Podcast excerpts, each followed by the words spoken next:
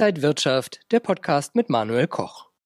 Liebe Zuschauer, herzlich willkommen bei Inside Wirtschaft. Wir sprechen heute über Immobilien, Immobilieninvestments, wie Corona die Branche vielleicht ein wenig durcheinandergewirbelt hat und was die Politik tun könnte, damit es besser läuft für Mieter und Investoren. Und bei mir ist einer der Experten hier aus Berlin, Holger Rausch. Er ist geschäftsführender Gesellschafter von Minerva Immobilien. Schön, dass Sie da sind. Guten Tag, Herr Koch. Herr Rausch, äh, ja, Corona hat viele Branchen beeinflusst. Sehen Sie das auch in der Immobilienbranche, dass da Veränderungen durch Corona auf Sie zugekommen sind? Zunächst mal ganz grundsätzlich ist die Immobilienbranche bis jetzt ganz gut durch die Krise gekommen. Das ist natürlich ein differenziertes Bild. Ähm, wie sich jeder ausmalen kann, ist der Bereich oder der Sektor der Hotelimmobilien stark betroffen, negativ betroffen, sowohl für die Betreiber als auch natürlich für die Eigentümer. Der Bereich der Logistik ist, wie sich auch jeder denken kann, ganz gut durchgekommen.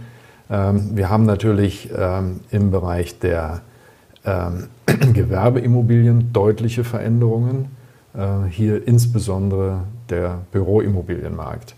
Dort haben wir natürlich mit Beginn der Corona-Krise zunächst mal einen Stopp in den Vermietungen äh, gesehen. Wir haben gesehen, dass die Unternehmen sofort auf Homeoffice, auf Kurzarbeit umgeschaltet haben. Ähm, das hat natürlich Auswirkungen gehabt. Wir haben bis zu 30, 40 Prozent Rückgänge in den Neuanmietungen gehabt. Wir haben auch natürlich dann einen Stopp jeglicher Investitionsaktivitäten gehabt und äh, sehen jetzt allerdings eine Erholung.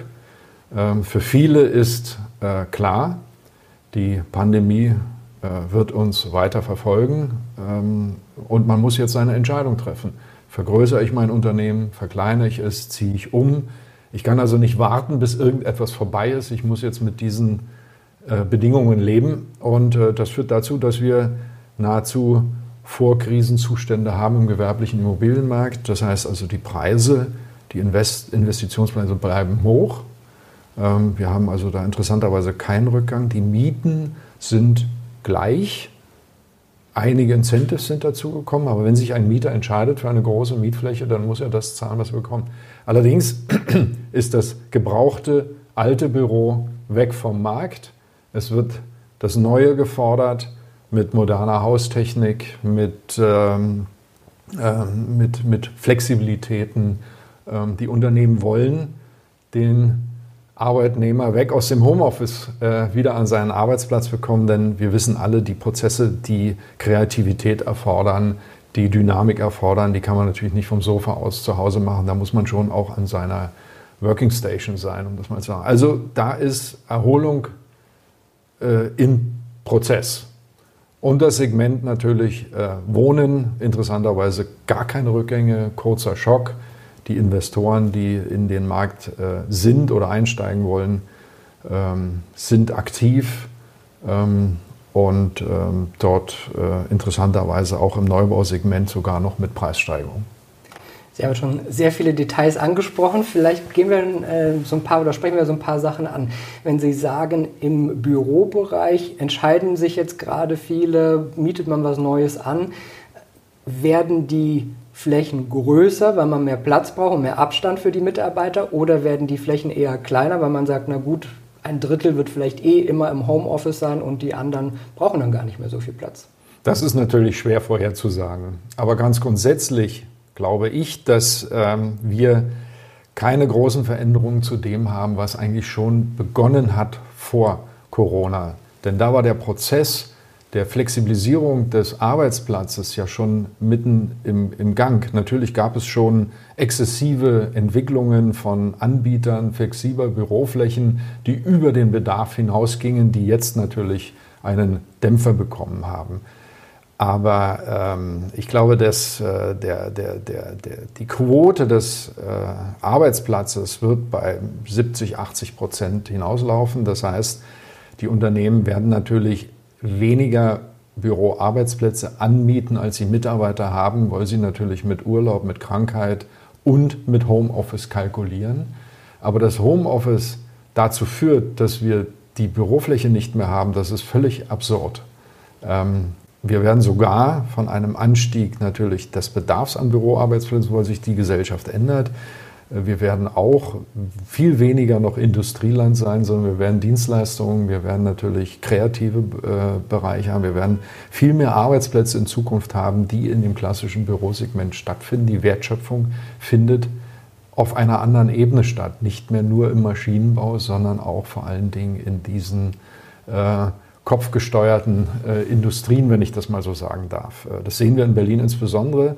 Der Kampf um die Arbeitskraft wird weiter anhalten, allein schon vor dem Hintergrund der äh, Bevölkerungsentwicklung. Ja, der, der jung, gut ausgebildete äh, Arbeitnehmer wird natürlich auch in urbanen äh, Städten leben wollen ähm, und damit bleibt die Büroimmobilie eins der Zukunftsimmobilieninvestments.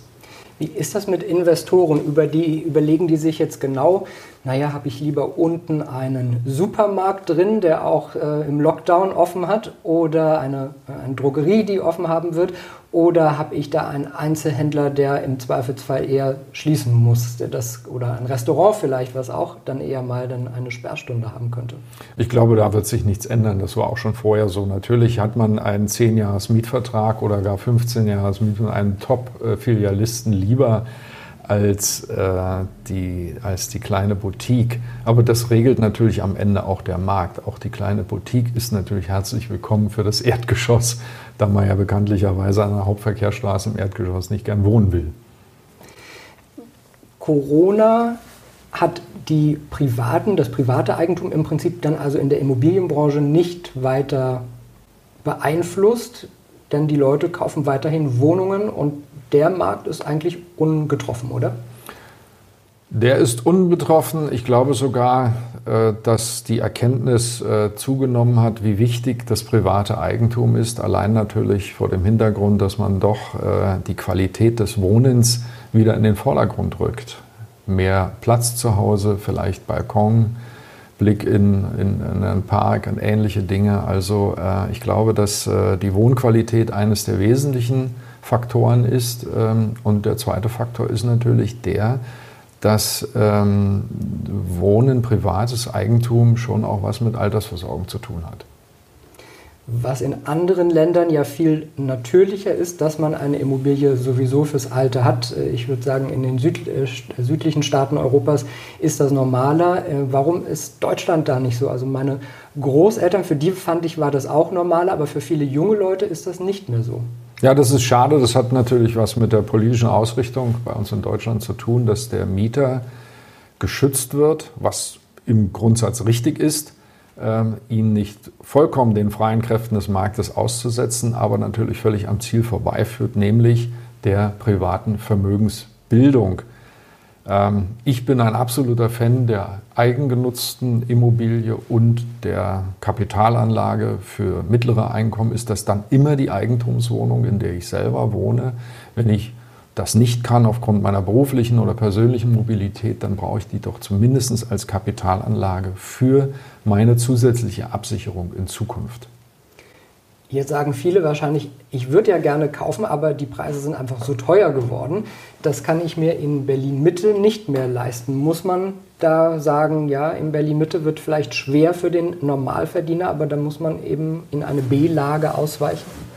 Das war ja nun schon auch immer so, dass man sich bestimmte Dinge äh, leisten kann und manche nicht. Das hängt immer von der eigenen, äh, eigenen Vermögens- und Einkommenslage ab. Ähm, Ganz grundsätzlich vertrete ich die Auffassung, dass der Immobilienmarkt im Wohnsegment etwas unterbewertet noch ist. Da ist noch Luft nach oben.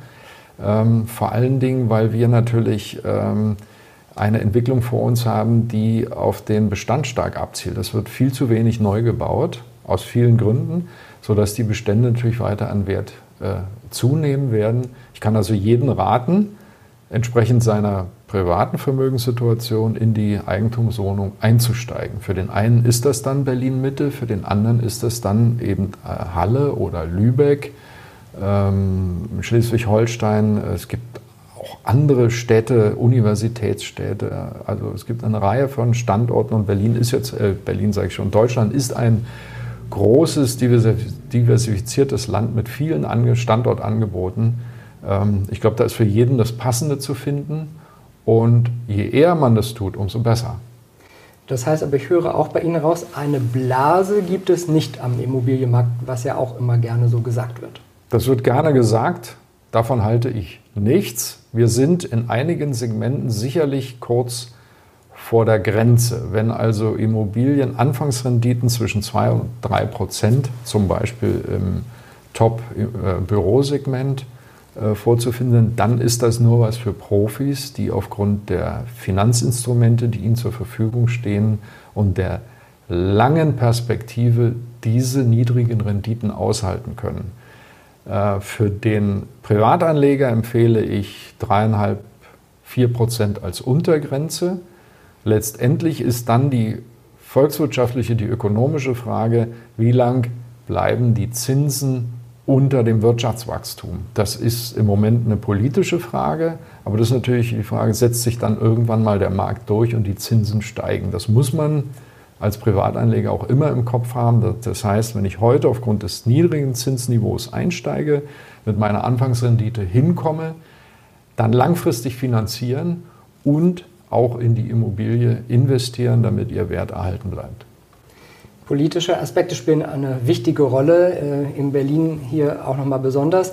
Es gibt ja äh, Stichpunkte wie Mietpreisbremse, Mietendeckel. Was macht das mit dem Immobilienmarkt in Deutschland und in Berlin? Verunsicherung.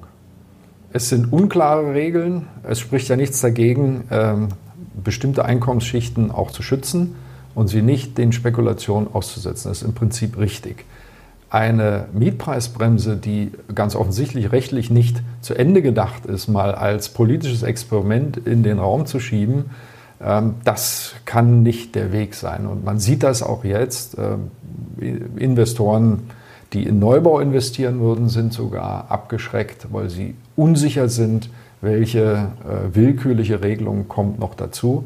Es entzieht dem Markt ja Angebot.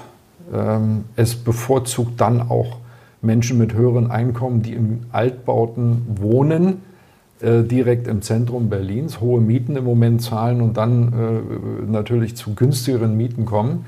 Es ist also nicht durchdacht und kann natürlich eins nicht erreichen, dass der Wohnungsmarkt entlastet wird.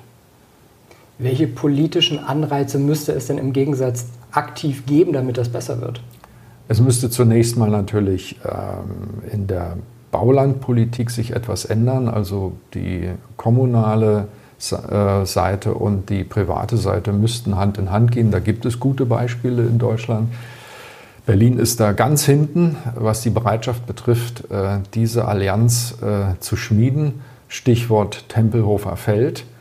Ähm, dort wurde die Randbebauung abgelehnt und ich begrüße es sehr, dass man jetzt diese Initiative wieder ergreift. Ähm, aber das zeigt eigentlich im Grunde, worum es geht. Bauland wird nicht aktiviert. Das ist schon mal eines der großen Fehler. Was muss man tun? Man muss äh, die Eigentumsförderung, ähm, also die Eigentumsbildung fördern. Man muss natürlich äh, auch subjektbezogen ähm, Mietpreise subventionieren für die, die sich es nicht leisten können, damit der Neubau refinanzierbar ist. Das muss man schon tun. Das ging ja in den früheren Jahren auch. Und wenn man sich die Zahlen anschaut, wie dramatisch der Abbau der sozial geförderten Wohnungsbau aus den Beständen äh, des gesamten Wohnungsbestandes der Bundesrepublik ist, dann kann man natürlich verstehen, dass da viel Unruhe ist. Und hier müsste die Politik viel stärker und viel progressiver einsteigen. Nochmal so zusammengefasst, also Immobilienmarkt ist weiterhin da und einsteigen jederzeit? Jederzeit, also jedenfalls im Moment. Ähm, ganz wichtig ist, ähm, dass man äh, darauf schaut, wie agieren die Banken. Ähm, die sind aufgrund des stabilen Marktes und der restriktiveren Kreditvergabepolitik bisher ganz gut durchgekommen. Ähm, und wenn man die Finanzierungsinstrumente hat als Privatanleger, dann sollte man tatsächlich auch jetzt die Entscheidung treffen und kann die auch treffen, sich ähm, ein Immobilieninvestment zuzunehmen. Im professionellen Bereich wird es in jedem Fall derzeit mit großem Engagement getan. Aber man muss schon ein bisschen mehr Eigenkapital auf den Tisch legen. Das muss man. Äh, ähm, das muss man, aber das sind Regularien, die gab es auch schon vor Corona. Holger Rausch von Minerva Immobilien hier in Berlin. Danke Ihnen, dass Sie uns einen Einblick gegeben haben in die Immobilienwelt, wie die Lage zurzeit ist und äh, wie auch die Politik da noch deutlich Anreize schaffen könnte. Liebe Zuschauer, ich hoffe, für Sie war auch was dabei. Äh, wenn Sie mehr Informationen wollen, schauen Sie auch gerne auf die Webseite von Herrn Rausch, minerva-immobilien.de. Da gibt es auch noch viele Informationen. Und dann sage ich vielen Dank, dass Sie heute da waren und äh, Ihnen vielen Dank fürs Interesse. Bis zum nächsten Mal. Vielen Dank, auf Wiedersehen.